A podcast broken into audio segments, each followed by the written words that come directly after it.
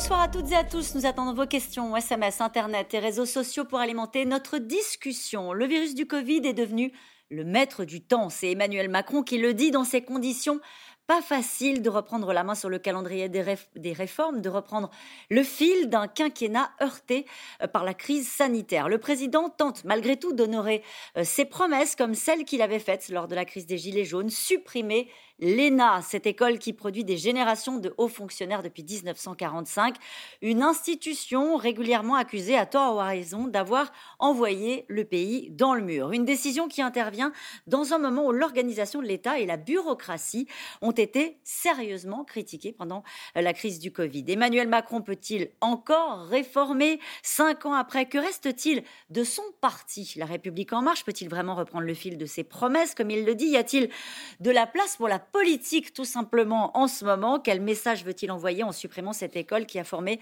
tant de présidents, tant de ministres? Pourquoi Macron veut sacrifier l'ENA? C'est une question, c'est le titre de cette émission. Avec nous pour en parler ce soir, Roland Carroll.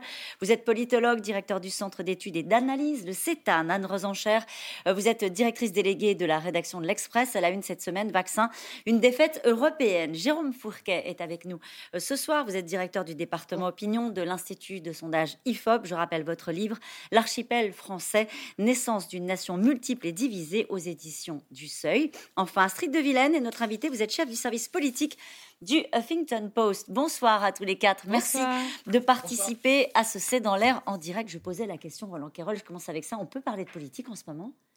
N'y a pas beaucoup de place. Il n'y a pas vraiment de place. On va quand même essayer de le faire. Pas vraiment de place. Et, vraiment, quand vous interrogez les Français, Jérôme pourra le, pourra le confirmer sur leurs préoccupations, etc., on sent que tout est tellement dominé par la crise sanitaire, on a peine à croire qu'on est à un an d'une prochaine présidentielle. Et pourtant, Jérôme Fourquet, le président semble bien décidé à reprendre certaines euh, de ses promesses. On en parle ce soir, la volonté de euh, réformer, supprimer l'État, voilà, l'État, l'ENA, euh, voilà une réforme qui d'être populaire.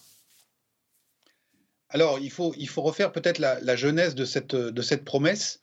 Euh, Emmanuel Macron prend l'engagement, euh, si ce n'est de supprimer, en tout cas de, transformer en profondeur euh, cette école nationale de l'administration au lendemain de la crise des Gilets jaunes comme un gage donné de bonne réception du message qui aurait été envoyé par la France d'en bas, entre guillemets, et comme volonté de montrer qu'il est en capacité de transformer le pays et de reconnecter une partie des élites avec, euh, avec euh, la population, sachant que lui-même euh, est, passé par ce moule.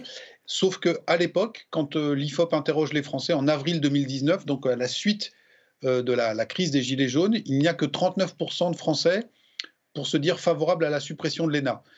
certains estimant sans doute que là ne réside pas le cœur du problème, quand d'autres considèrent qu'il faudra de toute façon par la force des choses, bien continuer de former euh, la haute fonction publique, ceux qui vont être euh, amenés à, diriger les, rênes d'un certain nombre de ministères ou de, grandes administrations.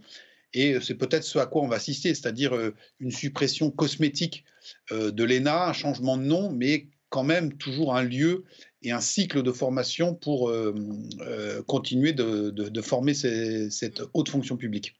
Anne Rosencher, c'est devenu un symbole l'ENA. Oui, c'est devenu un symbole, mais sans prendre à l'ENA, en effet, euh, c'est un peu sans prendre au thermomètre, euh, si, je puis me permettre. C'est-à-dire que euh, Jérôme Fourquet vient de le rappeler à très juste titre, cette annonce avait été faite au lendemain des Gilets jaunes comme un réponse au diagnostic euh, populaire qui serait que finalement euh, les élites ne se préoccupent plus assez du diagnostic euh, justement de la France d'en bas.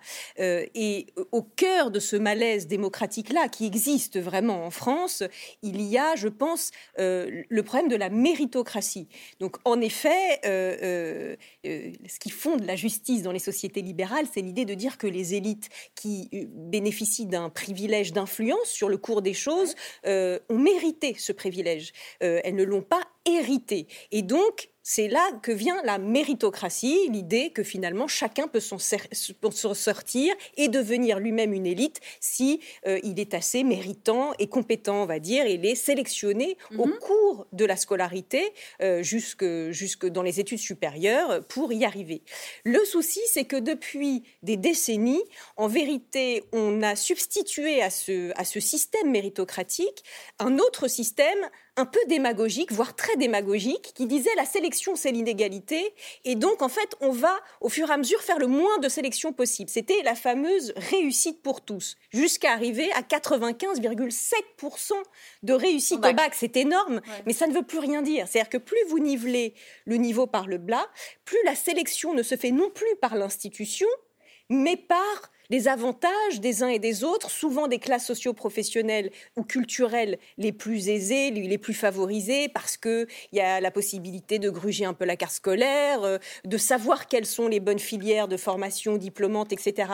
Et donc c'est comme cela, si vous voulez, Caroline, qu'on arrive à à avoir à la fin des grandes études. Il me semble que dans les études les plus, euh, les plus, euh, les plus euh, sélectives, la part des enfants de cadre était quelque chose comme, je ne sais plus, entre près de 50%, enfin, si ce n'est plus. Donc, si vous voulez, c'est... Et c'est pour ça que c'était devenu inacceptable. C'est devenu inacceptable. Que l'idée que la haute fonction publique ne soit incarnée que par une partie simplement de, de, la population. Oui, mais simplement, vous voyez que le, problème, il est bien avant. Il est bien avant. Et il est même aussi, d'ailleurs, presque dans, le, dans la survalorisation parfois de la méritocratie, cette idée que finalement, on ne peut s'en sortir que par les diplômes ou les études Ça veut dire que ça ne réglera pas le problème, ah euh, Roland Quérol.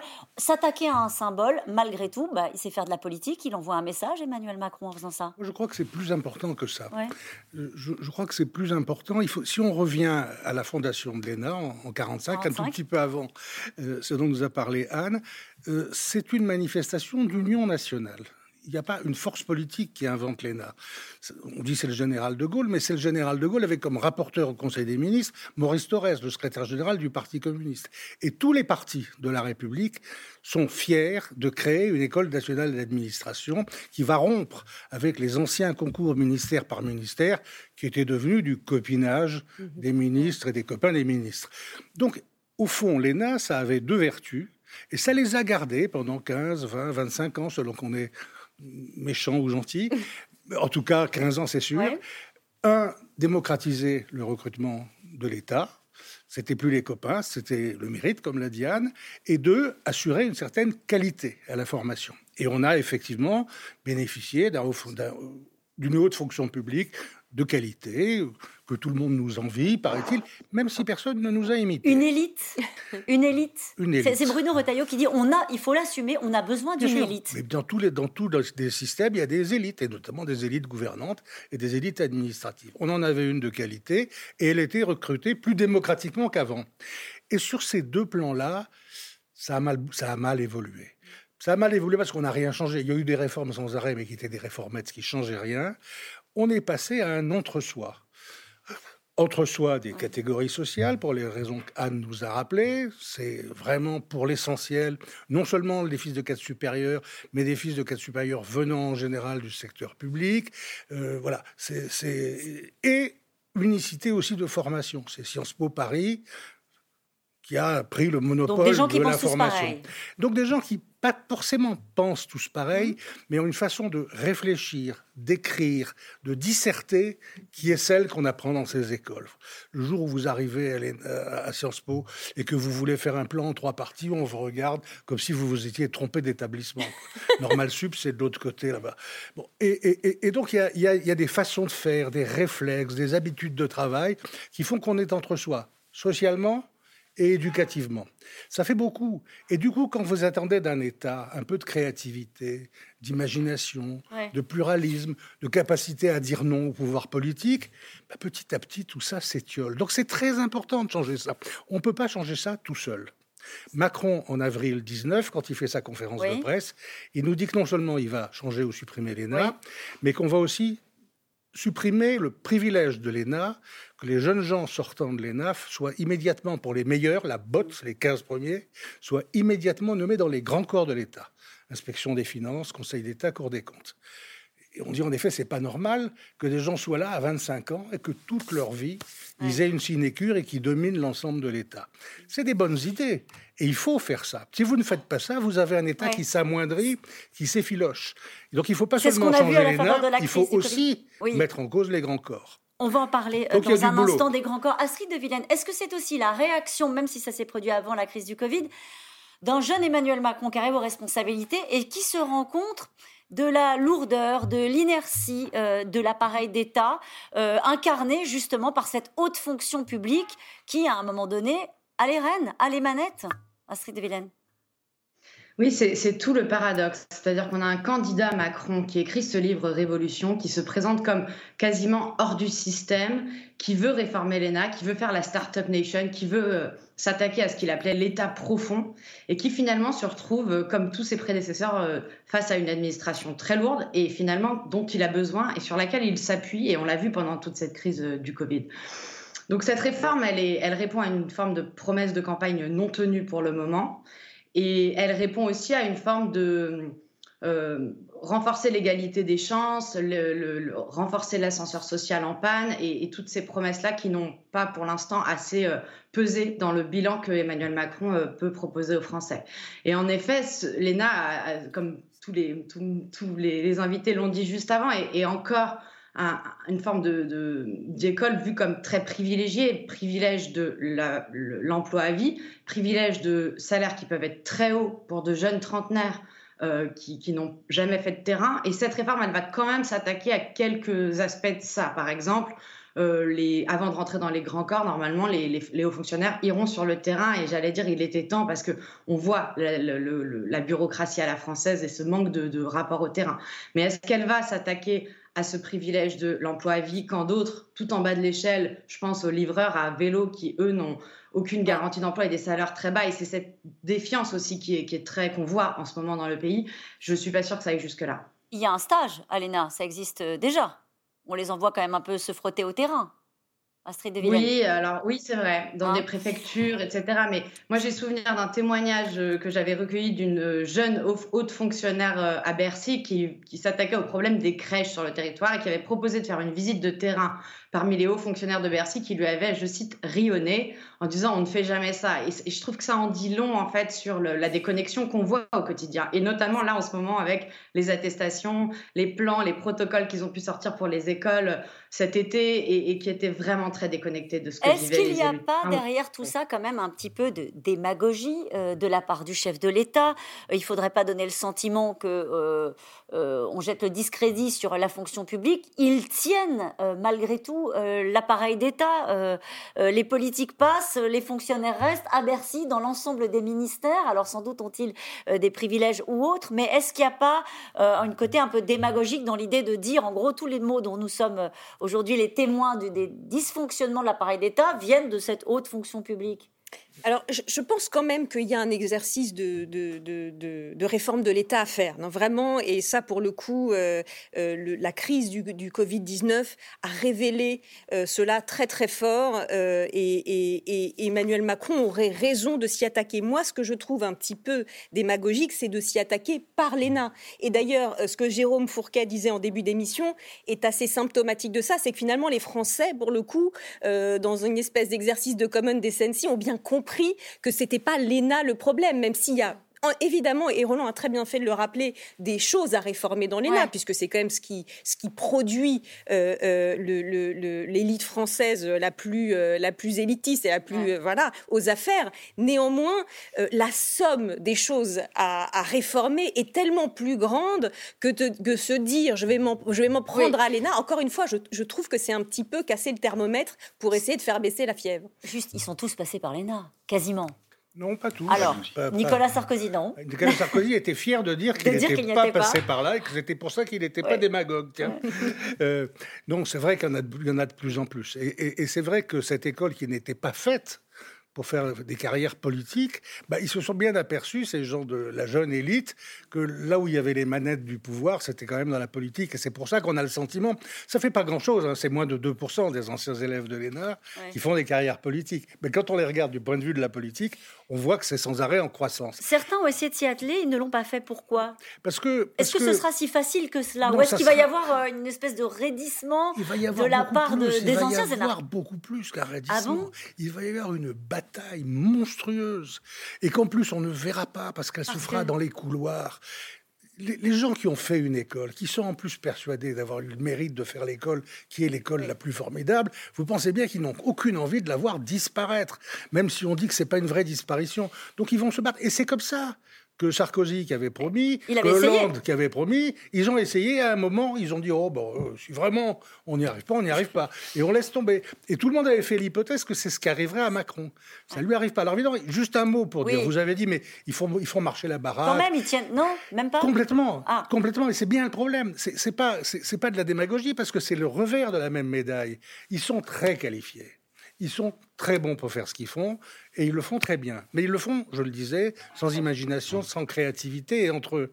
Quand vous devenez ministre, vous avez quelques idées, vous arrivez dans votre bureau, vous appelez votre directeur de cabinet, vous n'avez en général pas eu la liberté de désigner vous-même.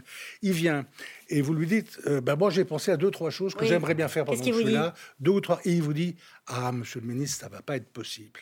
C'est eux qui ont le pouvoir, c'est pas les ministres. Voilà, et ils vous apportent un dossier, c'est vrai pour tous les ministres qui arrivent, un dossier avec les réformes possibles du ministère.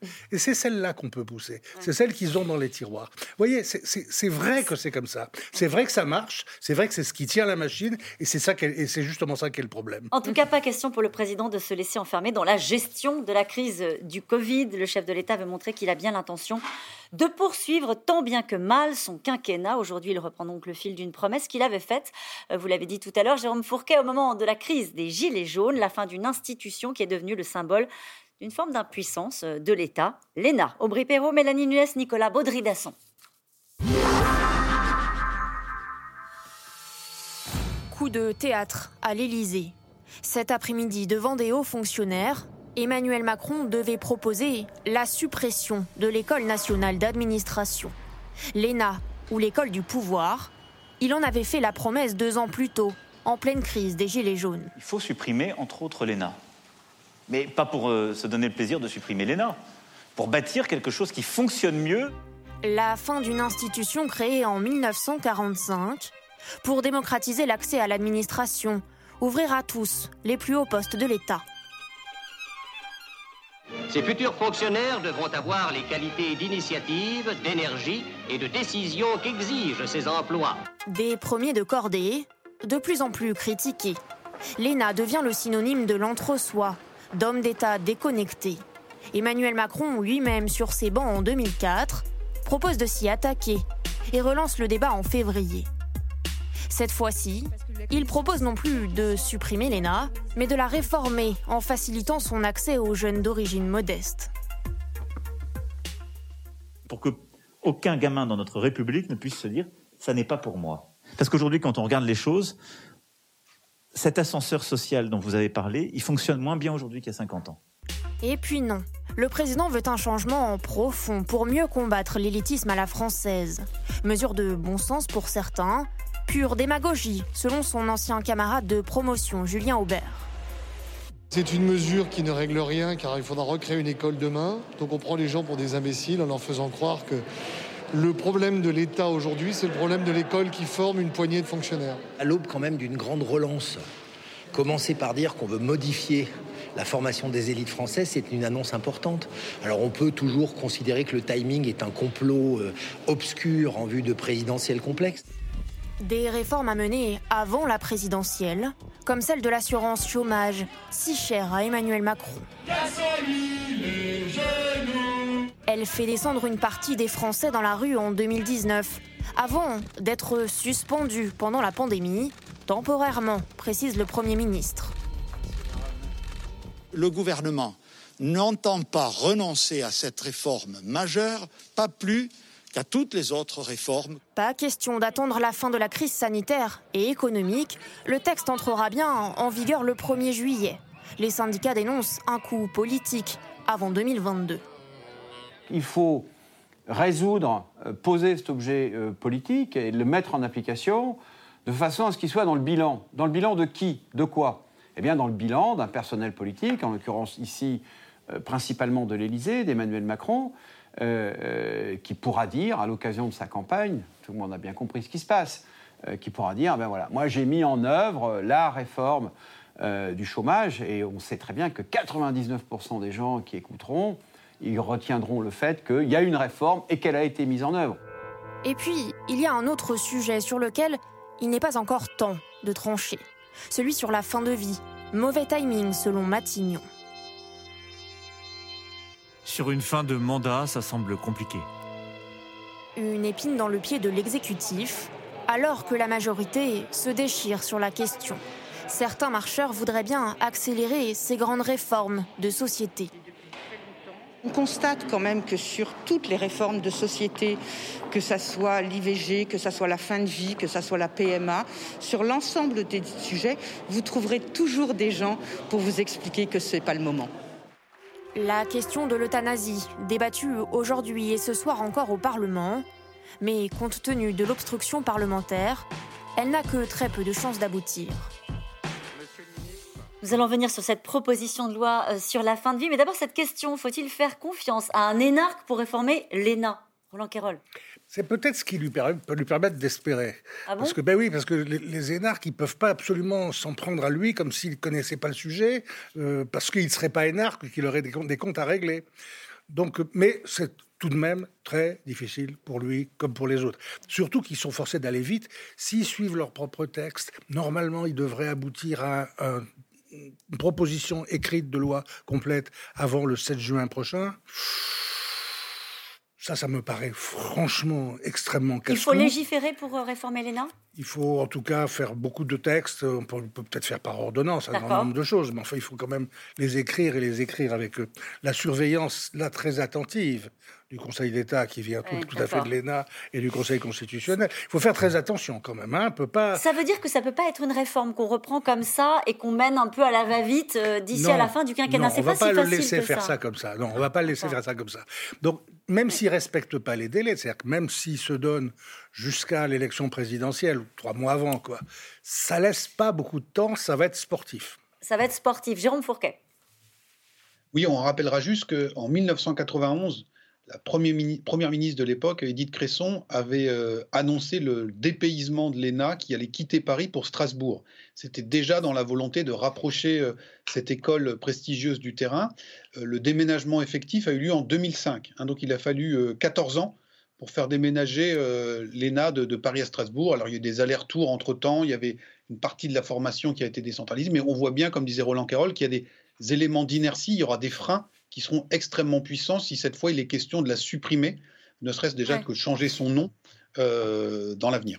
Euh, juste, il a raison quand même, Emmanuel Macron, euh, Jérôme Fourquet, de vouloir s'emparer de ce sujet-là, parce que ce qu'il y a derrière, c'est ce que nous disait tout à l'heure euh, Anne Rosencher, c'est la déconnexion qu'il peut y avoir entre l'État, le sommet et, l'ensemble des Français. Est-ce que ça, ça fait partie des problématiques quand, lorsque vous sondez les Français? Est-ce que ça fait partie des, des sujets sur lesquels la classe politique et le président en particulier est attendu?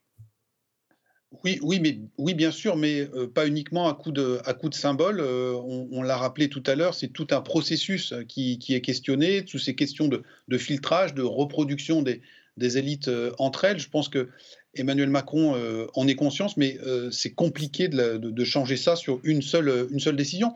Il, est très attentif à cette question dans la mesure où, par exemple, il, a, il a mis beaucoup l'accent sur les inégalités de destin dès le plus jeune âge, avec sa mesure euh, phare qui était le dédoublement des classes dans un certain Ouais. nombre de, de quartiers euh, sensibles. Mais vous voyez que c'est qu'une une brique dans l'édifice et qu'en fait, il faudrait s'attaquer maillon par maillon à, à tous les verrous qui se sont euh, sédimentés euh, au fil du temps. Alors la discrimination peut être un verrou. Je vous pose la question, Anne Rosencher, parce qu'il y a une consultation citoyenne qui a été lancée euh, par le gouvernement contre les discriminations, comme Emmanuel Macron, là encore, l'avait promis euh, lors d'une interview aux médias euh, bruts. Alors c'est une consultation citoyenne sur Internet, on ne sait pas sur quoi euh, ça débouchera, mais on voit bien que par petites touches, il tente de s'extraire de cette actualité qui est une actualité euh, monolithique hein, depuis le début de la crise du Covid, depuis mars dernier, où il est assez difficile pour le chef de l'État de parler d'autre chose. Oui, en effet. Mais la discrimination, c'est au centre de ce dont on discute depuis tout à l'heure. On parle de discrimination euh, non pas dans le sens où on va interdire l'entrée à quelqu'un, mais dans le sens où euh, plus on plus on, on laisse les gens se débrouiller parce que finalement euh, l'institution ne fait plus son rôle euh, d'aller chercher euh, tous les tous les méritants, quelle que soit leur origine sociale, leur couleur de peau, là, là où ils habitent, etc. Et plus en effet tout ça s'organise dans une représentation des élites, donc dans une reproduction, Ouais. excusez-moi, des élites. Donc donc en effet s'attaquer à l'ENA en, en tant que, en tant que tel, ça, ça me paraît assez déma- démagogique. En revanche, le discours inverse qui consiste à dire qu'on n'a pas besoin d'élite et qui monte aussi. Alors, c'est généralement pas comme ça. C'est généralement, euh, vous savez, la nouvelle mode de la, de la démocratie directe, le tirage au sort, etc. Moi, je m'en méfie énormément. Il y a peut-être des choses à expérimenter là-dedans, mais globalement, je pense que quand même, euh, il y a une nécessité euh, d'une élite qui prenne en compte, bien entendu, l'intérêt commun, l'intérêt collectif, et c'est-à-dire aussi l'intérêt des gens qui ne sont pas de l'élite. Et bien entendu, même avant tout, l'intérêt des gens qui ne sont pas de l'élite. Euh, cette question, nous avons des problèmes de société urgents, immigration, éducation, santé, climat, et on supprime l'ENA. Astrid de Villene, ça peut apparaître un peu à côté. Oui, elle est intéressante cette question, euh, mais moi je persiste à penser que la, défiance, et on l'a vu hein, le week-end dernier avec cette histoire de rumeurs autour de ministres qui auraient participé à un, dîner clandestin, elle est quand même importante. Et la réforme de l'ENA est importante, en tout cas de la haute fonction publique, est importante pour avoir une, une élite qui soit à l'image de la société. Parce qu'en effet, il est important d'avoir une élite, il est et c'est aussi notre force en France d'avoir ce réseau de préfets, de hauts fonctionnaires, cet État qui fonctionne quand même d'une certaine manière, mais qui est trop rigide, trop lourd. Et je trouve qu'il y a un exemple à, durant cette crise qui est très frappant, c'est le jeune euh, entre, euh, comment, Guillaume Rosier qui a créé l'application euh, Covid Tracker et Vite ma dose de vaccin, qui est une application, qui sont deux applications démentes qui permettent d'aller vite, d'avoir toutes les données sur le Covid, etc., et que personne au sein de l'État n'a été en mesure de, créer. Et moi, je l'ai vu sur beaucoup de choses. Sur le plan jeune, une solution. Je me souviens que les ministres voulaient créer une application pour les jeunes et ils se sont heurtés en fait à une administration incompétente sur les questions du numérique. Donc en fait, il ne s'agit pas seulement de transformer euh, l'ENA et de faire entrer dans l'ENA ou dans l'élite française des gens qui viennent de tous horizons, euh, de, de, zones rurales, de quartiers populaires, d'outre-mer, et qui soient à l'image de la société, mais aussi de talents et de, de personnes qui viennent d'autres horizons, tout simplement universitaires, ou de nouvelles écoles pour renouveler en fait tout simplement euh, les, compétences au plus haut sommet de l'État. C'est vrai, vous avez raison de le souligner, Astrid de Ça a été extrêmement violent euh, cette crise euh, du Covid, collectivement d'ailleurs pour l'ensemble du pays, de se rendre compte que alors qu'on pensait qu'on avait un système de santé, quelqu'un un très bon système de santé, mais on s'est rendu compte bah, qu'il y avait les ARS, que c'était compliqué, qu'il y avait une inertie en réalité, et c'est peut-être à cela aussi qu'Emmanuel Macron va devoir s'atteler. Je crois, et, je crois que la période où on est là maintenant qui est cette période où ça va progressivement aller mieux sur le plan de la crise sanitaire et où il va bien falloir en sortir. C'est aussi une assez bonne période pour mesurer en quoi la crise sanitaire nous oblige à poser à nouveau et de façon un peu différente d'avant un certain nombre de grands problèmes de société. Votre téléspectateur disait il y a par exemple l'éducation. Oui, immigration, éducation, santé. Voilà. Bah, sur, ces, sur, toutes ces questions, on voit plus exactement les, mêmes, la chose, les choses de la même façon qu'il y a un an, à cause du passage de la Covid, des difficultés, des lourdeurs que vous avez soulignées, et aussi de nos propres envies qui auront été un tout petit peu modifiées. Et si je prends l'ENA, c'est un des aspects d'un grand problème de la société française, qui est à la fois celui de l'éducation et des discriminations. On ne peut pas faire comme si ce n'était pas un problème qui taraudait la société française. Et si vous êtes un politique comme Macron, que vous avez fait une campagne, que vous avez en partie oublié, euh, et, et vous rencontrez plein de gens qui vous disent, bon, tout ça pour faire une politique de droite libérale classique. Moi, je dis depuis longtemps, il a intérêt à se rappeler qu'il avait marché sur deux jambes. C'est pas l'histoire, il faut qu'il soit aussi un peu à gauche. C'est pas une histoire gauche-droite. C'est qu'il y a des thématiques. Ce sont des thématiques. S'intéresser à l'éducation, s'intéresser à l'égalité dans l'éducation de nos enfants, dès la crèche jusqu'à l'ENA, ou ce qu'elle remplacera. S'intéresser aux discriminations sociales, sociétales, qui font que les gens ne vivent pas et ne naissent pas libres et égaux en droit. Ça, c'est quand même tellement important qu'il est très utile, y compris, je dirais cyniquement, électoralement de montrer qu'on n'a pas décidé de plus s'en occuper. Nous n'ajouterons pas au coup de la crise celui de l'inaction. Ça, c'est Emmanuel Macron euh, qui l'a dit. Est-ce que c'est une vue de l'esprit euh, que d'imaginer que dans le climat dans lequel nous sommes aujourd'hui, je commençais cette émission en vous posant la question de est-ce qu'on peut même parler euh, de, de, politique? Est-ce que c'est une vue de l'esprit de dire, comme le dit Jean Castex, nous allons continuer à réformer? Est-ce que en ce moment, alors on a parlé, on l'a vu dans le reportage, euh, l'assurance euh, chômage, la réforme qui, sera conduite, est-ce qu'il y a d'autres réformes qui peuvent être euh, mises en place? Roland Carroll et ensuite Anne Rosencher. Non, je, crois qu'il faut reprendre le débat, les débats là où ils étaient. on sent, bien dans votre question qu'il y en a une sur laquelle tout le monde se dit, pourvu qu'il ne le fasse pas. Les retraites? C'est les retraites. oui. Alors, et, et je vois pas en effet comment il y arriverait. Parce que là, c'est tellement compliqué que reprendre à zéro un sujet comme les retraites, je suis de ceux qui n'y croient pas.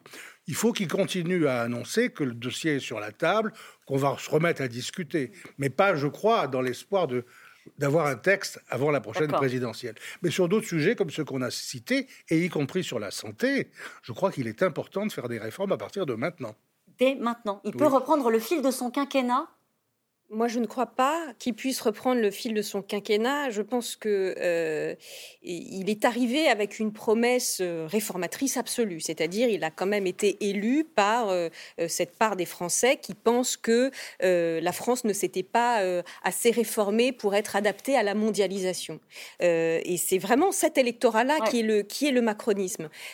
or, ce qui est venu percuter son quinquennat à la fois avec les gilets jaunes, puis avec la crise euh, du Covid-19, ce sont euh, des choses euh, extrêmement fondamentales de, de, toute une partie de la population qui dit, pour les Gilets jaunes en tout cas, nous sommes les perdants mhm. De, de, la, de la mondialisation et de la construction européenne telle qu'elle s'est faite. vous ne pouvez pas continuer de légiférer pour nous adapter à, à, ce système-là sans par ailleurs corriger corriger structurellement ce qui ne fonctionne plus et ce qui nous lèse. Mm. Et je pense que euh, il ne pourra plus bouger d'un iota sur ces sur ces réformes euh, d'adaptation de la France à la mondialisation, euh, enfin et, et à l'économie libérale, sans bouger maintenant sur l'éducation, sur l'industrie crise du Covid a montré l'industrie sur des énormes chantiers. Et donc pour moi, soit on remet tout, et ça peut être le thème d'un deuxième quinquennat ou du ou d'un ou Il faudrait qu'il commence son deuxième quinquennat et sa campagne dès maintenant. Il faudrait, à mon avis, il n'y a qu'un grand chantier d'union nationale. Est-ce que ce sera possible aujourd'hui, compte tenu du paysage politique et le nôtre? C'est une autre question. Mais je ne vois pas comment il peut faire euh, le chômage par-ci. Euh, Jérôme Fourquet, votre avis sur euh, la reprise des réformes? Et c'est important peut-être de s'arrêter un instant là-dessus parce que c'est vrai que ça fait vraiment partie des éléments de langage, comme on dit, euh, de l'ensemble du gouvernement, y compris du président, du Premier ministre, qui disent en gros, euh, vous inquiétez pas, ce temps qui nous reste, cette année avant la présidentielle, ce sera un temps utile, un temps de réforme. Oui, tout à fait. On, rappellera que son livre-programme s'appelait Révolution. Hein, donc il y avait quand même cette volonté de, alors pas simplement de réforme, parce que c'est connoté euh, réforme économique, euh, mais aussi de transformation de la société française, y compris sur des questions de, de mœurs, de, de, société. Et donc, euh, je pense qu'effectivement, il, y, a plusieurs objectifs. D'abord, en termes de communication, dire voilà, euh, comme il l'a dit l'autre fois, le Covid, pour l'instant, est le maître des horloges, mais nous allons reprendre la main sur l'agenda et cette année sera utile, et donc nous nous remettons en marche, sans jeu de mots. mais derrière tout cela, on a bien senti que sur la réforme de l'assurance chômage, la réforme des retraites, la, baisse annoncée des impôts sur les sociétés, alors qu'en Grande-Bretagne, aux États-Unis, on les augmente, ça va être compliqué euh, d'avancer sur ces réformes économiques et sociales. En revanche, il y a tout le champ sociétal. Et donc, euh, le gouvernement, par exemple, a fait voter la loi sur l'élargissement du droit à la PMA pour les couples de femmes et pour les femmes seules. Alors, ce qui est intéressant, pour euh, aller dans, compléter de ce que disait Anne-Rose c'est que l'électorat qui a porté euh, Emmanuel Macron, c'est un électorat qui souhaite l'adaptation de la France à la mondialisation, mais c'est un électorat qui est aussi très allant sur les questions sociétales. Mm. Et c'est pas un hasard si euh, la question de euh, l'IVG, partait le droit à l'IVG de 12 à 14 semaines, est porté notamment par d'ex marcheurs qui sont un peu les frondeurs de la Macronie, l'aile gauche de la Macronie, comme ça avait été le cas sur euh, eh bien, euh, la, la, question, euh, c'est également, excusez-moi, le, cas aujourd'hui sur le, la, fin de vie. donc là, on n'est pas sur des réformes économiques et sociales, et donc, mais c'est des réformes qui sont lourdes à porter, mais on voit qu'il pourrait y avoir des marges de manœuvre sur ce côté sociétal en disant, je n'ai pas perdu, je n'ai pas trahi mon ADN, je suis toujours dans la transformation de la société française euh, et essayer d'occuper de, de, ces, ces, mois pour les rendre utiles et prendre date avec les Français en disant ma capacité, mon ardeur transformatrice reste intacte mmh. et donc euh, confiez-moi les clés pour un second mandat pour m'attaquer à d'autres chantiers qui, eux, seront plus économiques et sociaux. Alors la fin de vie, c'est vrai que c'était porté par une proposition de loi, plutôt par euh, la majorité euh, parlementaire, et on a vu que les choses étaient plus compliquées que cela, puisque c'était dans le cadre d'une niche, et que ça n'aboutira sans doute pas, ce sera sans doute renvoyé à un débat euh, plus tard, un débat présidentiel. La République en marche, justement, on en parlait, a raté son implantation locale aux dernières municipales et ne se fait que très peu d'illusions sur le scrutin à venir, les régionales. Le parti du président qui s'est construit sur la promesse d'un changement radical dans la manière de faire de la politique, a déchanté cette semaine pour son cinquième anniversaire. L'heure n'était pas franchement à la fête. Magali Lacroze, Christophe Roquet. Est-ce que je le veux ouvert? Tout avait pourtant si bien commencé. Un jour d'avril 2016, un ministre de l'économie se lance dans la grande aventure. J'ai mis du temps, j'ai réfléchi, j'ai consulté, j'ai associé beaucoup de gens et j'ai décidé qu'on allait créer un mouvement politique. En marche, un parti aux initiales d'Emmanuel Macron, en même temps à droite et à gauche, bouleverse le paysage politique et emmène l'ancien dauphin du président Hollande sur le chemin de l'Élysée. Ce que je veux, c'est que vous, partout, vous alliez le faire gagner, parce que c'est notre projet. En marche désormais aussi vers l'Assemblée nationale. Le parti du désormais président devient La République en marche et fait élire 314 députés sur 577 des novices de la politique. J'ai un parcours euh, tout neuf, tout récent. je suis issu du privé et j'incarnais aussi ce renouveau. Je pense que les partis politiques n'ont pas encore compris ce qui était en train de se passer pour beaucoup d'entre eux. Un an et demi plus tard, premier faux pas de la République en marche dans les rangs de l'Assemblée nationale, certains députés de la majorité présidentielle claque la porte.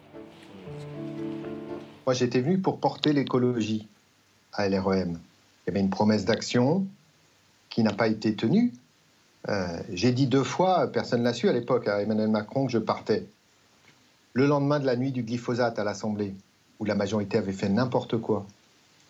Et puis, euh, quelques semaines avant euh, la crise des Gilets jaunes, assez vite, on s'est rendu compte que sur tous les sujets, il n'y avait pas de ligne politique, il n'y avait pas de pensée commune. Et c'est ça un des plus grands problèmes de LREM, ça a été effectivement l'absence de position. Après l'espoir et la victoire, la déception. Un neuvième groupe se forme à l'Assemblée avec d'anciens marcheurs. En cinq ans, plus de 70 députés quitteront la République en marche. Mardi dernier, le parti célébrait ses cinq ans, un quinquennat. Ce n'était pas l'ambiance des grands soirs par écran interposé pour cause de pandémie. Alors les partisans de la première heure tentent de ranimer la flamme. Je suis arrivée comme simple bénévole qui connaissait personne et qui envoyait des notes sur les droits des femmes. Sandrine Thierry et leurs fidèles compagnons sont toujours aussi convaincus par Emmanuel Macron et par le parti. Euh, ce qui est extraordinaire dans ce mouvement, par rapport à d'autres partis euh, politiques, certains que j'ai connus, euh, c'est la proximité qu'on peut avoir euh, avec ces dirigeants, avec les, députés, avec des ministres, avec des cadres du parti qui peuvent vous parler, vous appeler par télégramme, vous, avec qui on peut discuter. Mais cette proximité entre marcheurs, cette entre-soi, c'est bien une des critiques que d'autres font de ce mouvement que Sandrine reconnaît et tente d'expliquer. C'est un parti en construction, c'est un mouvement en construction, donc L'erreur a été sûrement dans, la pédagogie, peut-être. On n'a pas assez explicité les bons résultats, euh, les bonnes actions qu'on a réalisées. Les faits qui ont été réalisés, on ne les met pas en valeur, je trouve, dans les médias, pas suffisamment. Pour le patron du groupe LREM au Sénat, il est temps que les militants marcheurs mouillent la chemise. Les Françaises et les Français n'ont pas identifié euh, les marcheurs locaux, ils identifient les ministres, oui, ils identifient les personnes connues, mais identifie donc. Ça veut dire que nos marcheurs, les marcheurs, doivent plus aller, je pense, à la rencontre des, Français que de, que, de rester euh, entre soi sur des boucles, à, échanger, à se congratuler, etc. Cinq ans après la création du mouvement porté et incarné par Emmanuel Macron, le président était le grand absent de la fête? Comment intéresser les électeurs aux élections régionales en ce moment? N'est-ce pas une campagne impossible pour les candidats? Roland Carroll, je vous pose cette question et cette information qui vient de tomber, mais s'il avait déjà dit, le Richard Ferrand, le président de l'Assemblée nationale, qui est favorable à un report des élections régionales en octobre, tout comme François Bayrou qui l'a dit ce matin. On sent bien qu'il y a un problème avec ces régionales, à commencer par les Français qui s'y intéressent pas. Écoutez, les, Français, ils ont d'autres chats à fouetter en ce moment. Donc on leur parle d'élections qui ne sont pas pour eux fondamentales dans le, calendrier électoral. Encore que l'attachement des Français à leur région monte d'année en année depuis une quinzaine d'années. C'est un mouvement qui ne, ne décélère pas. Mais les élections régionales, vraiment, ce n'est pas leur problème du moment. Il faut les faire, néanmoins. Euh, on est combien de pays en Europe? 27, on, on reste 27. Euh, on a la même pandémie? Il y a des élections partout.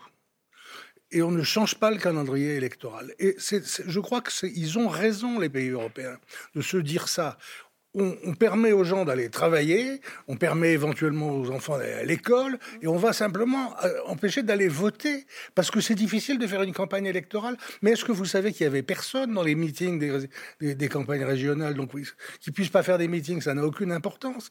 Ils n'ont qu'à travailler autrement. Ils n'ont qu'à se servir d'Internet, ils n'ont qu'à se bouger, ils n'ont qu'à euh, utiliser ici ou là des militants pour aller dans leur propre immeuble pour que pour pas prendre de risques. Non, c'est possible de faire une campagne. On le fait ailleurs, il faut le faire chez nous. On ne peut pas faire autrement. Euh, alors, cette histoire de, reporter quand même, alors il y a parfois des arrière-pensées politiciennes. Lesquelles Alors, nous bah, Il y aurait, euh, comme ça va être très mauvais pour la République En Marche, parce qu'ils n'ont aucune implantation régionale, que s'ils en gagnent une, ce serait euh, extraordinaire. Mmh. Bah, voilà, ça veut dire qu'ils vont prendre une veste. Et il y en a qui se disent, il vaut mieux remettre la veste le plus tard possible. Au début, il y avait même qui espéraient qu'ils pourraient la mettre après la présidentielle. Mais comme ça, ça paraît, ça paraît quand même un peu gros, un peu gros.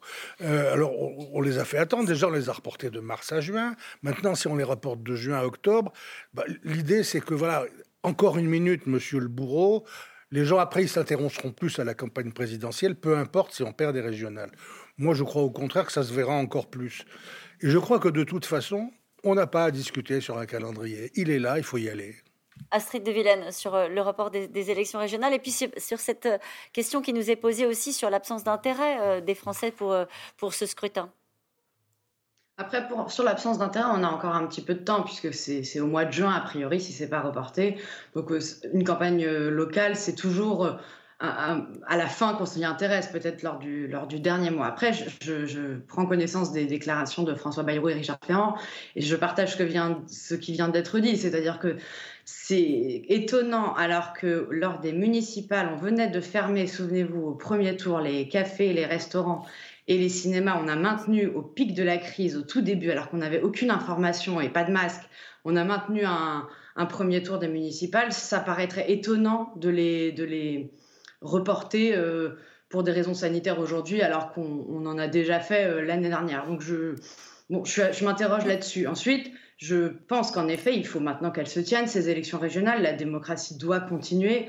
Et il y, a, y, a, des enjeux quand même. C'est la dernière élection avant l'élection présidentielle. C'est aussi une façon pour tous les partis en présence de se tester. C'est aussi une façon pour certains candidats déclarés, je pense à Xavier Bertrand, de voir s'il peut euh, véritablement se présenter s'il remporte sa région des Hauts-de-France. Et en effet, la République en marche a, d'un point de vue strictement euh, électoral, euh, intérêt à ce qu'elles ne se tiennent pas, ces élections, puisque ça va être euh, une, raclée, a priori. Il y a très peu de, candidats connus et identifiés. Ils n'ont aucun sortant, par définition, puisqu'ils n'existaient pas lors des dernières élections. Et, on sait que ce genre d'élection favorise les sortants. Et qu'en plus, depuis cinq ans, alors qu'ils ont beaucoup annoncé qu'ils allaient territorialiser leur parti, ils ne l'ont pas vraiment fait. Il y a très peu de militants locaux. Donc pour eux, en effet, ça va être euh, encore, encore une claque. Jérôme Fourquet, ce sera une veste, une claque. Euh, c'est selon euh, ces régionales à venir, selon Roland Quérol et Astrid de, de Villene, pour La République En Marche. Est-ce que c'est un problème pour le président de la République Puisque ce soir, nous évoquions sa volonté bah, de reprendre le fil de ses réformes, de sans doute donner aussi satisfaction à ceux qui l'ont rejoint pour le premier et le second tour de, de la présidentielle. Est-ce que planter, pardon de le dire comme ça, euh, des régionales, c'est un problème pour le chef de l'État alors, euh, plusieurs choses. La première, c'est que chaque élection intermédiaire, les élections locales, en général, se passent mal pour le pouvoir en place. Euh, là, la, la, note risque d'être plus salée encore, puisque la République en marche n'a quasiment aucun sortant. Et donc, il y a un déficit criant d'implantation. Habituellement, la gauche ou la droite perdait des villes, des régions, mais en conserver un certain nombre. Là, il n'y en a aucune à perdre puisqu'ils ils ont quasiment aucun sortant. Donc la, feuille de match à l'arrivée risque d'être assez sévère. Quand on regarde aujourd'hui les, sondages qui sont réalisés par l'IFOP ou par nos, confrères, on constate que les candidats de la République en marche sont inconnus au, bataillon et qu'ils oscillent selon les régions entre 10 et 15 ou 16 Donc c'est un score qui est quand même euh, assez limité et qui est très loin du score dont serait crédité actuellement euh, Emmanuel Macron pour la présidentielle, puisque dans la perspective d'un premier tour, euh, il oscille, lui, aux alentours de 24%, ce qui était son score du premier tour de 2017. Donc on voit bien qu'il y a une décote d'à peu près 10 points entre le score présidentielle d'Emmanuel Macron et le score du parti. Ça veut dire quoi? Ça veut dire qu'il n'y a pas d'incarnation locale, que, comme le disait euh, le président des marcheurs à au Sénat, euh, euh, eh bien, ces, marcheurs sont, inconnus et que la marque, elle seule, La République en marche, aujourd'hui, ça pèse ou ça vaut 15 à, à, 16, à 16 Alors, effectivement, c'est un, problème supplémentaire à gérer que d'assumer cette claque électorale. Ils en ont déjà pris une au moment des municipales, mais c'était plus dilué. On était en plein Covid et euh, c'était des situations qui étaient très locales. Là, grâce euh, à François Hollande, maintenant la carte régionale a été simplifiée, en tout cas pour la métropole. Il n'y a plus que 13 grandes régions. Et donc, par exemple, les scores en Ile-de-France, dans les Hauts-de-France, prenez la, Nouvelle-Aquitaine aujourd'hui, c'est le regroupement de trois anciennes régions. Eh bien là, sortir à 15% ou 12% dans des régions comme cela, euh, ça l'affiche quand même euh, assez mal. Et donc, ça n'augure pas euh, des choses très rassurantes pour la, présidentielle. Donc, on comprend que certains aimeraient bien l'escamoter. Est-ce que, Anne Rosencher, on parle du parti euh, La République En Marche, qui a permis quand même à Emmanuel Macron euh, d'arriver euh, aux, responsabilités? Il y avait ce souffle hein, de la nouveauté avec des, des, visages, etc. Est-ce que ce parti-là réclame aujourd'hui, puisque nous évoquons ce soir les, réformes et un président qui essaie de se sortir de la crise du Covid, est-ce que ce parti-là, est-ce que cette majorité-là réclame des réformes, réclame justement qu'il reprenne le fil de son, de son quinquennat? Je, pour ce qui est de la République en marche, je ne suis pas sûre qu'elle réclame grand-chose. J'ai l'impression qu'elle n'existe pas vraiment. Non, mais je, veux dire par là qu'il euh, y, a eu un, y a eu un faux départ. Quoi. Euh, le nouveau monde est arrivé, et ça, certains euh, vieux députés le, décrivent très bien, avec la certitude qu'ils pourraient remédier à la crise du politique par l'avènement de la société civile. Il fallait regarder les bonnes pratiques et... C'est ce que réclamaient les Français aussi. Voilà, et enfin, hein ceux qui avaient voté, en tout cas pour Emmanuel Macron, le côté ni droite ni gauche, euh, euh, du concret, euh, avec un, saupoudrage un peu de discours managérial, les bonnes pratiques, les OVC, les je sais pas quoi. Bon, et finalement, ça n'a pas pris. C'est-à-dire que le, le, le, la, le, choc de la réalité, réalité politique, peut-être l'état dans lequel était dans le pays, le pays etc., s'est rappelé trop vite et, et, et leur méthode n'a pas pris. Et je dirais qu'aujourd'hui, l'annonce, par exemple, d'une Brune Poisson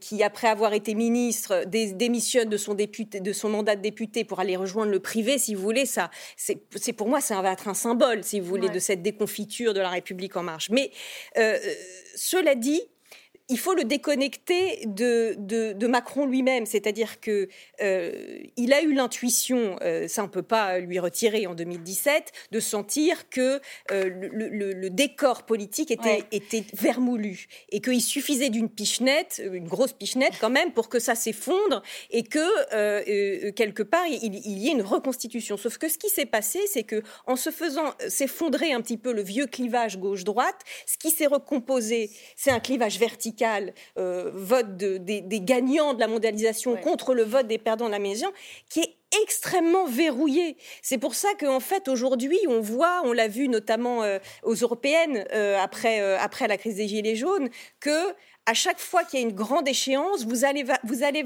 avoir quand même reconstitution d'un bloc. Alors, je ne parle même pas de l'abstention qui est énorme, hein, mais euh, d'un bloc qui a intérêt à renverser la table, qui va voter pour Marine Le Pen, en gros, euh, insécurité euh, sociale et insécurité culturelle, on va dire, et le bloc qui ne veut pas renverser la table, qui pense que pour l'instant, il tire plutôt bien son Donc épingle vous nous annoncez le duel Emmanuel Macron-Marine Le Pen. Alors, à moins qu'Emmanuel Macron s'effondre pour des raisons, vous savez, la politique que c'est jamais fait et que du coup, euh, quelqu'un puisse pousser son avantage à ce moment-là. En tout cas, le clivage sera là. Je crois que ce clivage-là, il est parti malheureusement pour durer. Je dis malheureusement parce que je pense que c'est un clivage qui abîme le pays. Un, vrai parti politique, normalement, euh, il doit faire le métro à 17h, comme disait Malraux euh, du général de Gaulle. Il y aura peut-être un autre duel et il y aura peut-être des surprises. Certains s'imaginent peut-être dans ce rôle-là. En tout cas, ils sont anciens premiers ministres. Ils reviennent avec un livre pour raconter leur expérience au pouvoir. Manuel Valls et Édouard Philippe font leur tour des médias avec l'espoir sans doute de peser de nouveau sur la vie politique française. Un jeu d'équilibriste où il devient essentiel de laisser planer le doute sur ses intentions, sur ses ambitions. Walid Berissou, Lyon. côte à côte, en couverture de deux livres sortis à quelques jours d'écart. Cette coïncidence, c'est Manuel Valls lui-même qui l'a relevé en publiant cette photo sur son compte Twitter. Édouard Philippe, Manuel Valls, deux ex de Matignon qui ces derniers jours saturent quelque peu l'espace médiatique. Mais qu'ont-ils à dire? J'ai essayé de participer euh, avec, euh, avec ce que je pense, avec ce que je crois euh, au débat public je veux participer au, débat public pour éviter le pire l'année prochaine. Avec 2022 en ligne de mire, voici donc deux comebacks sur deux registres un peu différents. Quand Édouard Philippe se raconte tout en anecdote sur son expérience à Matignon. J'ai été pris d'une espèce de, très très grosse angoisse, de, peur panique et qui s'est traduit par le fait que j'avais beaucoup de mal à manger, donc j'ai perdu 6 kilos, voilà. Manuel Valls, lui, revient en homme blessé presque en naufragé, abîmé par la vie politique. Est-ce que vous n'êtes pas un has-been de la politique maintenant, Manuel Valls? Bah, je, l'écris. C'est-à-dire vous avez fait votre carrière, hein Oui, bien sûr, et en grande partie, et ma vie, tout, tout simplement. C'est des choses qui arrivent. Merci pour la remarque. J'ai incarné d'une certaine manière, avec évidemment mes propres responsabilités, mais j'ai incarné d'une certaine manière euh, tous les échecs, à tort ou à raison. Parfois, ça peut être injuste, mais c'est ainsi du quinquennat et de l'échec de la gauche et de sa division. Comme Édouard Philippe, Manuel Valls n'a plus de famille politique. L'ancien candidat à la primaire de la gauche en 2017 avait rompu avec le PS juste avant le premier tour de la présidentielle. Vous ne voterez pas pour Benoît Hamon le 23 avril. Est-ce que vous voterez pour Emmanuel Macron? Oui, parce que je pense qu'il ne faut prendre aucun risque pour la République. Et donc, je voterai pour Emmanuel euh, Macron. Le problème, c'est qu'ensuite, Manuel Valls n'a jamais vraiment trouvé sa place dans le macronisme. Et que ses anciens amis socialistes, eux, ont gardé une rancune tenace il voit bien qu'aujourd'hui, il n'a pas d'avenir avec la République en marche, qu'il est en fait euh, euh, l'un des, hommes politiques aujourd'hui les, les plus détestés dans ce pays. Alors le Catalan a pris le chemin de l'exil vers sa ville natale, Barcelone, pour tenter sans succès d'en devenir le maire. Mais juste avant de quitter la France, on apprend aujourd'hui que Manuel Valls avait demandé à être reçu par Emmanuel Macron, dans l'espoir, dit-il, que le président le retienne. Je lui ai fait part de mon intention de m'installer en Espagne. Et voilà, c'est tout. Emmanuel m'a remercié, je lui ai souhaité bonne chance. Le chef de l'État, indifférent envers l'un, mais très attentif semble-t-il envers l'autre. La différence tient en un seul mot, popularité. Les sondages consacrent en effet Édouard Philippe, homme politique préféré des Français. C'est sans doute plus agréable d'être populaire que de ne pas l'être, ça c'est vrai, euh, mais que ni la popularité ni l'impopularité ne représentent quelque chose de solide. C'est très fragile tout ça. Alors forcément, la presse s'interroge. Pense-t-il, sans se raser, à la présidentielle? Avec ou contre Emmanuel Macron? Au gouvernement, ses anciens collègues venus comme lui de la droite le pressent de sortir de l'ambiguïté. Je souhaite qu'il soutienne Emmanuel Macron pour euh, sa réélection en 2022. Je crois que le titre de son livre, c'est Ligne claire. Pour moi, la seule ligne claire aujourd'hui, c'est défendre le bilan du président de la République. Mais d'une interview à l'autre, Édouard Philippe aime bien les réponses de Normand. Je voudrais que personne ne doute de ma loyauté ni de ma liberté. Je sais que dans le monde politique, affirmer des choses ne, ne, ne ne rassure jamais ceux qui, par définition, euh, sont inquiets. Euh, que ceux qui sont inquiets regardent bien ce que je suis, ma loyauté, ma liberté et mon envie de servir le pays. Loyal, mais libre. Une sorte de en même temps qui, cette fois-ci, trouble les esprits en Macronie. On plaisantait. Est-ce que, Roland Carroll, vous avez compris la ligne claire, puisque c'est le titre de son livre, d'Edouard Philippe? Question que je me suis posée dans ces différentes interventions, où il dit que ce qui est important, c'est les convictions, et j'ai toujours pas compris quelles étaient celles qu'il entendait lui mettre en avant. Alors je, comprends bien qu'il est dans une position compliquée. Euh, il faut à la fois qu'il montre qu'il a été euh, euh, fidèle, loyal, mais qu'il a sa propre personnalité et que le moment venu, qu'on ne sait pas, il, aura son libre arbitre même. Donc c'est très compliqué de jouer sur ces deux claviers et il a un peu de mal à le faire pour le moment. Donc je pense que c'était juste une espèce de petite piqûre, comme une sorte de vaccin, pour nous rappeler, eh oh, j'existe, j'ai été Premier ministre. Vous avez, Français, été plutôt content de moi. Vous me mettez en ce moment en tête des sondages de popularité. et donc, avec tout ça, ne vous en faites pas, je continuerai à m'intéresser au débat politique. Il y, avait cette question qui nous était posée pourquoi Edouard Philippe ne dit pas qu'il a des ambitions présidentielles? Parce qu'il peut pas. Parce qu'il ne peut pas. Et s'il en a, en plus, il va immédiatement s'effondrer dans les codes de popularité de mes amis sondeurs. Parce que l'une des raisons pour lesquelles il est là-haut, euh, comme l'ont été euh, Simone Veil, euh, Bernard Kouchner, Michel Rocard, Nicolas Hulot, mm. c'est parce que justement, il n'était pas en situation d'être candidat à la présidentielle. Jérôme Fourquet, vous êtes d'accord avec ça? Oui, tout à fait. on, voit bien que dans sa structure de popularité, il y a quand même cette question d'avoir été fidèle au président de la République. Et à partir du moment où il se mettrait à son compte, si je puis dire, eh bien, bien évidemment, cette popularité se mettrait euh, à vaciller. Alors, il a aujourd'hui euh, un atout, ça a été rappelé, il est le, une des personnalités politiques préférées des Français, 62% dans notre baromètre pour, Paris Match, euh, de, bonne, opinion, mais ça monte à 88% parmi les sympathisants de la République En Marche et à 87% parmi les sympathisants des, Républicains. Donc, il y a cette capacité à parler à deux électorats. Et je pense que, comme l'a dit Roland Quérol, on est là dans une stratégie de la carte postale, de prendre date en disant euh, il y a deux options, soit le quinquennat se, poursuit et euh, sans catastrophe majeure, Emmanuel Macron sera candidat et en écrivant ce livre, en euh, prenant date, eh bien je compte peser dans le dispositif, moi et mes amis, mmh. et donc c'est toujours important de, de, peser en politique. Soit on a un accident industriel, Emmanuel Macron n'est pas en capacité de se représenter, et dans ce cas-là, je suis prêt et j'apparais comme, comme le recours. En ce sens, la situation d'Edouard de, Philippe est singulièrement différente de celle de, Manuel Valls, qui peut s'appuyer sur euh, beaucoup moins de, positions euh, acquises et, stables. Euh, un énarque, hein, d'ailleurs, Edouard Philippe, également, puisque nous évoquions ce soir la, suppression de l'ENA. Il peut être utile Édouard Philippe, pour euh, le président de la République candidat dans, une période présidentielle Oui, utile, oui, parce que, comme le rappelait Roland Quérol, il a, il a plutôt une, bonne popularité, mais en effet, euh, on ne voit pas son espace en tant que candidat lui-même. C'est-à-dire, à part euh, accident industriel, le, Édouard Philippe, son logiciel politique, c'est Alain Juppé. Hein. Euh, et quelque part, Alain Juppé est déjà un peu au pouvoir avec Emmanuel Macron. Il n'y a pas de grande différence. Euh, Emmanuel Macron a, réussi justement à faire cette alliance du centre, euh, de, la droite et du centre, on va dire, et au début même un petit peu du centre-gauche. mais, et, donc il avait élargi son assiette, ce qui avait été fatal à Alain Juppé, puisqu'on se souvient que lui n'avait pas gagné la primaire de la droite. Donc aujourd'hui, un candidat de droite jupéiste face à Macron, ça n'a euh, aucun sens. Et même la question se pose de toute façon, s'il y a, il existe un espace à droite.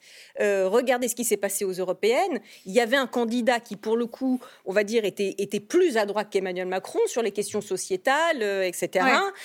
il, il, à notre grande surprise, même parce qu'on ne l'avait pas forcément vu venir, il a, il a quand même euh, fini à 7 ou 8% je crois, euh, euh, Monsieur Bellamy. Donc, ça, je pense quand même que pour les raisons dont on parlait tout à l'heure de la structuration de l'électorat entre entre le, voilà la, France d'en bas et la France d'en haut, pour le dire très très vite, il y a très peu d'espace à droite et à gauche d'ailleurs dans le dans ce qu'avait théorisé Jean-Luc Mélenchon, vous savez, le fameux casse-noix.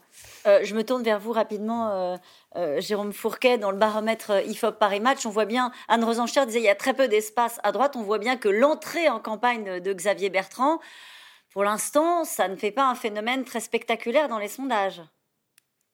Alors attention, il s'agit de sondages de popularité. La baisse qu'on a observée sur la popularité de Xavier Bertrand s'explique par une baisse de sa cote à gauche et parmi les mmh. sympathisants de la République en marche. Ce qui compte pour euh, Xavier Bertrand, c'est d'avoir là aussi euh, pris date, d'être le premier à être sorti du bois, obliger tous les autres mmh. candidats putatifs de la droite à se positionner par rapport à lui.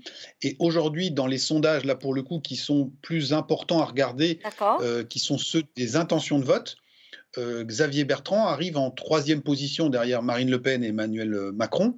Et donc, ce qui, ce qui va compter, c'est les, prochains sondages qui seront réalisés sur, à, donc à la suite de son annonce et pour voir où il se situera. Aujourd'hui, il était à aux alentours de 14-15%. Et ce qui compte, c'est que pour lui, il s'approche progressivement des 20% quand il, si jamais il est près des 20%, là, il fera mentir euh, Anne Rosincher en disant voilà, il y a peut-être. Il y a peut-être un espace à droite. Pour, euh, pour déjouer ce match. Parce que quand on interroge les Français, plus de 65% d'entre eux pronostiquent aujourd'hui un duel Macron-Le Pen, mais la même proportion, voire davantage, n'en veulent pas.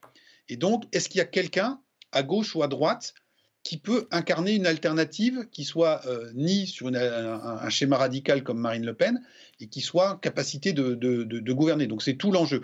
Euh, et, Edouard Philippe a ça en tête et se dit si Emmanuel Macron ne peut pas, je serai dans le, je suis dans les starting blocks et je serai prêt à, décoller à ce moment-là. Xavier Bertrand, qui n'est pas énarque et qui le rappelle dès qu'il le peut. Il en fait même un argument euh, de cette entrée en campagne. Et qui est pour la suppression de l'ENA. Et qui est pour la suppression de l'ENA. Nous venons à vos questions.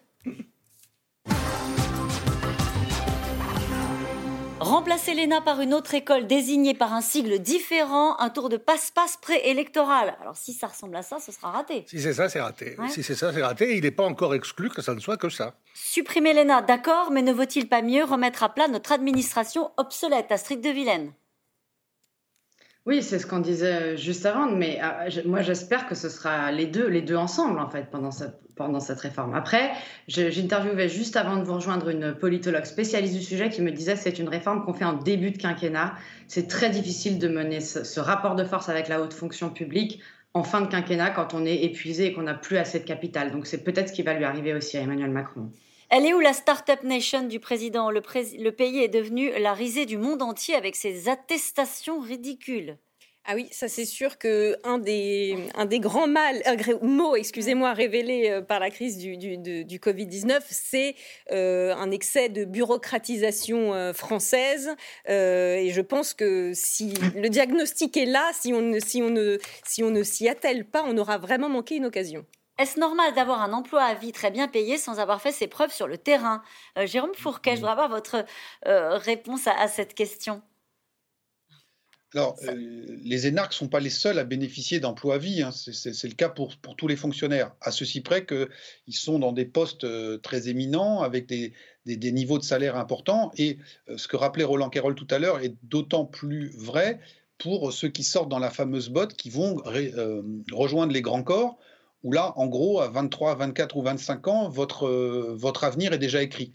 Et donc, dans un monde qui est de plus en plus mobile, où dans le privé, euh, comme de plus en plus dans le public, on demande à chacun, chaque jour, de faire ses preuves, euh, de prendre son risque, comme euh, affectionne de le dire le président de la République, eh bien, ces sinécures peuvent apparaître effectivement un petit peu décalées ou un petit peu hors du temps.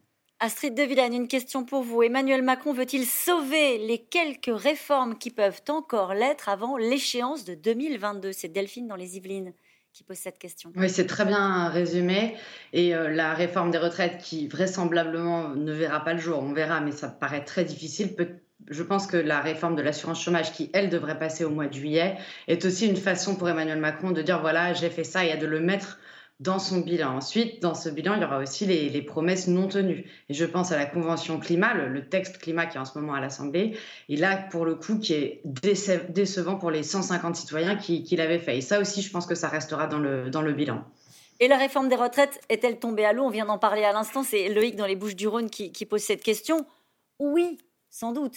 Oui, sans doute. Oui, sans doute. Et est-ce qu'on lui reprochera de ne pas l'avoir faite? Qui peut lui reprocher de ne pas l'avoir faite Alain Carole? Je ne crois pas qu'on le lui reprochera beaucoup, parce qu'il y avait des tas de gens qui étaient contre ce système même de la retraite à points, et que même parmi les gens qui étaient pour à l'époque, je, pense à un des principaux conseillers économiques de, Macron, euh, euh, Monsieur bah, Aguien, je pense qu'ils se, ils se disent, euh, voilà, il faut tout remettre à plat vraiment, et y compris ce système-là, et repartir à zéro. Donc je ne vois pas de, choses de, force importante venant lui dire, tu nous as trahis sur les retraites. Même la CFDT, mmh. à mon avis, a plus important que ça. Les seuls qui peuvent lui reprocher, c'est peut-être euh, les financiers de Bruxelles Même oui, pas. mais, il y aura, pas une non, réforme mais, économique. mais il y aura de toute façon une réforme. Il y aura au moins une réforme paramétrique, comme on dit, euh, dans le quinquennat suivant. Euh, après cette pandémie, reprendre les réformes, n'est-ce pas le meilleur moyen de remettre tout le monde dans la rue? Alors ça, c'est Bah, euh, oui, si on le fait comme ça au compte-goutte, et notamment par exemple sur des choses aussi angoissantes que euh, la réforme sur le chômage, à mon avis, euh, mais c'est pour, pour ça que je suis assez d'accord avec Roland Quérol, il ne va pas s'y atteler. En revanche, si on pouvait reprendre les réformes, on va dire, vraiment structurelles sur tout ce qu'on a évoqué, la méritocratie, l'industrie, l'Union européenne, il y a quelque chose à faire sur l'Union européenne, et en faire, je il y aura la présidence de l'Union européenne. Hein oui, il y aura la présidence de l'Union européenne. Peut-être qu'on- des- peut-être qu'il peut naître de cela parce qu'on a quand même le sentiment que euh, y a une mélancolie française après cette euh, après cette crise du de la Covid 19 et, et peut-être qu'on peut s'en sortir. Moi, j'essaye d'être optimiste par par une espèce de projet. Vu l'étendue qu'il faut qu'il faut faire, oui, une espèce de reconstruction comme après-guerre. Ça veut dire un remaniement, ça veut dire une nouvelle équipe. C'est un scénario envisageable avant la présidentielle?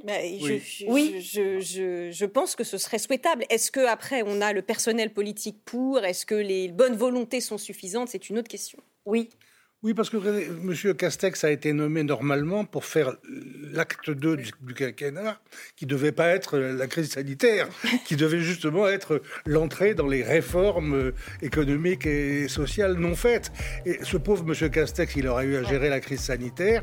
Ce serait peut-être symboliquement utile de passer à un numéro 3. Pourquoi le sujet de l'euthanasie pose-t-il tant de problèmes à nos politiques alors que la majorité des Français y est favorable? C'est vrai, euh, Jérôme Fourquet, les Français souhaitent avancer sur ce sujet? Alors, euh, ils sont extrêmement massivement euh, favorables quand on les interroge sur, la, sur ce- cette question, à plus de 90%. Euh, J'émettrais néanmoins deux bémols, c'est-à-dire qu'on est sur des sujets qui sont euh, éminemment complexes et Oui. Répondre un sondeur euh, sur la fin de vie euh, quand on est en bonne santé, euh, c'est pas très engageant. Quand on a un proche qui est dans cette situation, ce serait plus complexe. Il y a toute une question de, éthique. Ça, c'est la première limite à ces sondages Ouais. qui sont extrêmement favorables. Et la deuxième, c'est pas parce que les Français sont très massivement favorables qu'ils estiment que c'est la priorité du moment. C'est-à-dire, s'il faut le faire, on est d'accord, mais est-ce qu'il n'y a pas d'autre chose à faire avant? Merci à vous tous. C'est la fin de cette émission qui sera rediffusée ce soir à 23h35. Demain, vous retrouvez Axel de Tarlet pour un nouveau C'est dans l'air. Tout de suite, c'est à vous. Belle soirée.